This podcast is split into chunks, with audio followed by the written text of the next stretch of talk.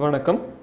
Welcome to episode five போன எபிசோட்க்கும் இந்த எபிசோட்க்கும் பெரிய கேப் கன்சிஸ்டண்ட்டாக எபிசோட்ஸ் பப்ளிஷ் பண்ணணும் தான் ட்ரை பண்ணுறேன் பட் வேறு வேறு ரீசன்ஸ் இனிமேல் வர எபிசோட்ஸ்க்கு இந்த அளவு கேப் இல்லாத மாதிரி பார்த்துக்கிறேன் சரி இந்த எபிசோட் எதை பார்த்தீங்கன்னா நான் லாஸ்ட் இயர் ஏப்ரலில் சேகர் குமார் அப்படின்னு சொல்லி ரெண்டு கேரக்டர்ஸ்க்கு நடுவில் நடக்கிற மாதிரி ஒரு கான்வர்சேஷன் அது ஒரு ஷார்ட் சீரீஸ் மாதிரி எழுதினேன் நிறைய ஃபன்னியான கான்வர்சேஷன்ஸ் நம்ம சமுதாயத்தை பற்றின கான்வர்சேஷன்ஸ் இதெல்லாம் எழுதினேன் ஸோ அதில் ஒரு கான்வர்சேஷனை எடுத்து இந்த எபிசோடாக பண்ணலாம் அப்படின்னு நினச்சேன்.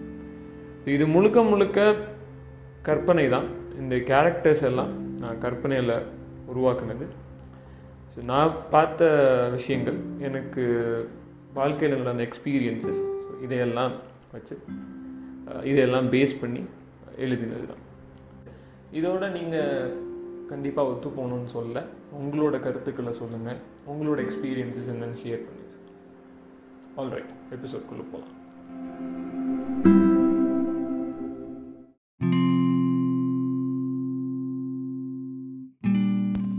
எனக்கு ரொம்ப நாளாக ஒரு சந்தேகண்ணே அது கேட்டேன். கேட்டே நான் ஸ்கூலெல்லாம் படிக்கிறப்போ பொம்பளை பிள்ளைகள் தானே நல்லா படித்து மார்க் எடுத்து மிஸ்ஸு சொன்னாப்பில் கேட்டு இருப்பாங்க. பயலுவ சில பேர் அப்படி இருப்பாங்கண்ணே.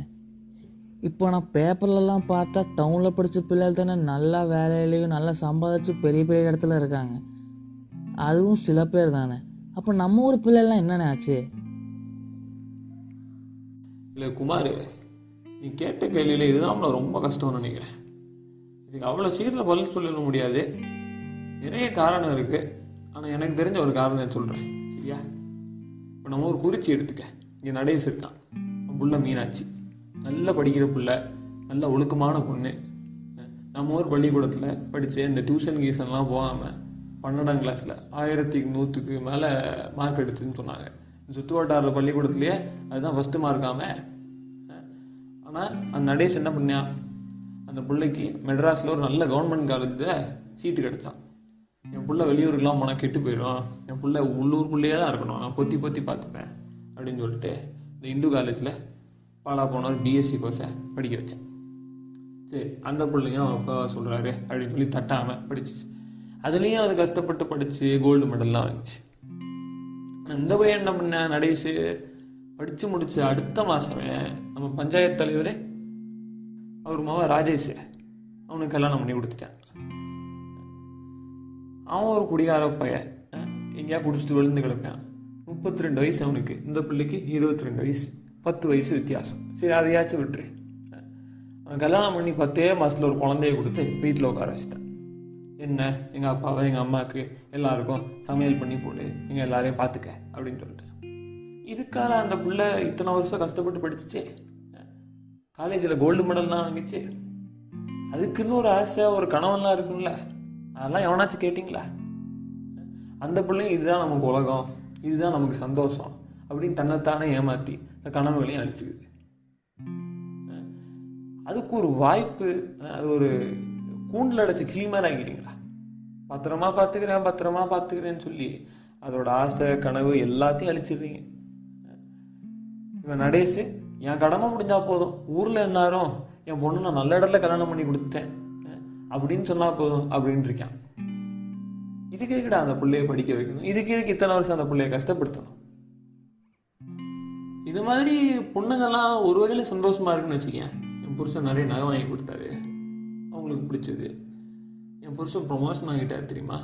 என் குழந்தை ஃபஸ்ட் ரேங்க் வாங்கிட்டா தெரியுமா? இப்படின்னு அடுத்தவங்களோட சந்தோஷத்தையே தான் சந்தோஷமாக்கிட்டு இருக்காங்க. இது அவங்களோட நல்ல குணம்னு ஒரு வகையில் எடுத்தீங்க.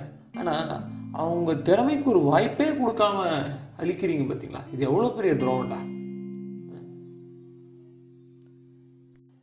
கல்யாணம்ங்கிறது இருபத்தி ரெண்டு இருபத்தஞ்சு இருபத்தெட்டு இப்படின்னு இத்தனை இத்தனை வயசில் பண்ணணும்னு எவன்டா சொன்னேன் அவன் அவனுக்கு எப்பப்போ பிடிக்குதோ அப்பப்போ பண்ண வேண்டியதானே அந்த பிள்ளைகிட்ட ஒரு வார்த்தை கேட்குறீங்களா படித்து முடிச்சிச்சு சரி உடனே கல்யாணம் பண்ணி வச்சுருவான்.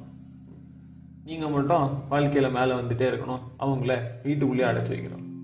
என்னடா நியாயம் இது? அந்த பிள்ளைங்களுக்கு தெரியாமலே அவங்க வாழ்க்கையை அடிச்சுக்கிட்டு இருக்கீங்களா? எல்லாரும் சேர்ந்து. இப்படி இருக்க வரைக்கும் குறிச்சி மட்டும் இல்லை எந்த ஒரு முன்னேறாது. இப்போ சில பேர் தெரிஞ்சுட்டாங்கன்னு வச்சுக்கேன் சில ஆம்பளைங்க அப்பாக்கள்லாம் அந்த பொண்ணுங்களுக்கெல்லாம் படிக்க நிறைய சான்ஸ் கொடுக்குறாங்க. வெளியூருக்கெல்லாம் போய் வேலை பார்க்க அலோவ் பண்ணுறாங்க அந்த வாக்கப்பட்டு போகிற இடத்துல புருஷங்கள்லாம் நல்ல அவங்கள பார்த்துக்கிறாங்க. இதெல்லாம் இருக்குது பட் இதெல்லாம் எவ்வளோ சதவீதம் சொல்லு. நாலு சதவீதம் மூணு சதவீதம் இருக்குமா? மற்றவன்லாம் எப்படி இருக்கான்? இப்படி தான் இருக்கான். அவங்கள வளரவே விட மாட்டேன் ஆனால் நீ யோசிச்சு பாருங்க ஒரு குடும்பத்தை சந்தோஷமாக வச்சுக்கிறது எல்லாருக்கும் உண்டான கடமை தான் ஆம்பளைங்களுக்கும் இருக்குது பொம்பளைங்களுக்கும் இருக்குது அது ஏன் பொம்பளைங்க மட்டும் திணிக்கணும்? இது நீ women empowerment is not only about women succeeding in their careers but also as a home maker அப்படின்னு சொல்லி பீத்திக்கலாம். இல்லை women are caged because of the knot tied around their neck அப்படின்னு சொல்லி என்னன்னு யோசிச்சு பார்க்கலாம். ஆனால் ஒன்று மட்டும் உண்மை. நம்ம எல்லாரும் மாறியே ஆகணும். சீக்கிரமாக மாறணும். சில பேர் மாறிட்டாங்க மிச்சவங்கெல்லாம் மாறியே ஆகணும். இதுக்கு பொருத்தமாக கபாலி படத்தில் ஒரு வசனம் வரும். ஒரு பறவையோட குணமே பறக்கிறதாண்டா அதை பறக்க விடு. வாழ்வா சாவான்னு அது முடிவு பண்ணிட்டோம். உன் கருணை அதோட சாவோட கொடுமையானது. சிந்திப்போம். நன்றி.